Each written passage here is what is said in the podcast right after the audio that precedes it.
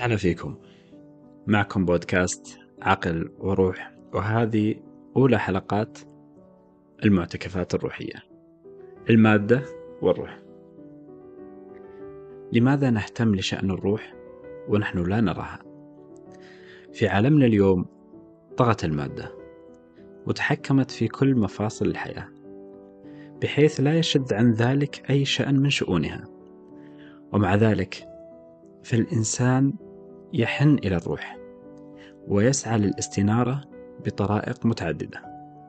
هذا وهو لم يرى الروح ولا يعلم ما هي إلا أنه لا يلبث أن يستمع لنداء داخلي يدعوه للتخفف من ثقل المادة والتحرر من وطأتها الجاثمة عليه بقوة.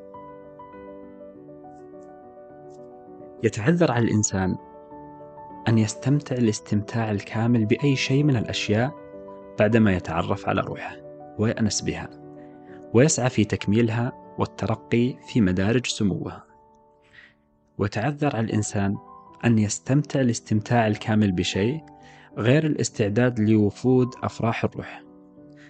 ولكن الروح عذراء متوحشة. أقل القليل من الكدر يروعها فتهرب وتترك خالي الوفاض. فلا بد إذا من الحساسية الشديدة في التعامل مع الروح ورفع وتيرة الدقة عند استقبالها والرهبة والخشوع في حال حضورها وإلا ستهرب مجددا.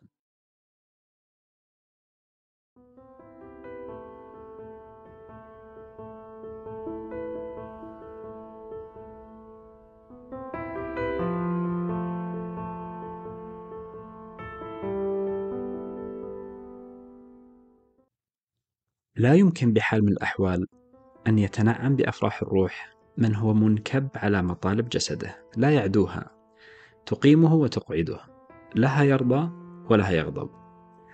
وهذا فيه ما فيه من صد للروح وبخس لها.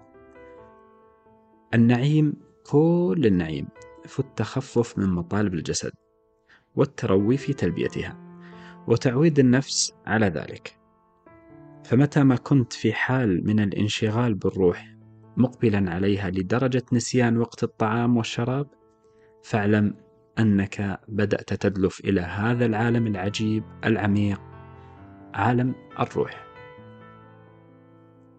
في الفاصل القادم بإذن الله في المعتكفات الروحية نحدثكم عن عقول مشتعلة.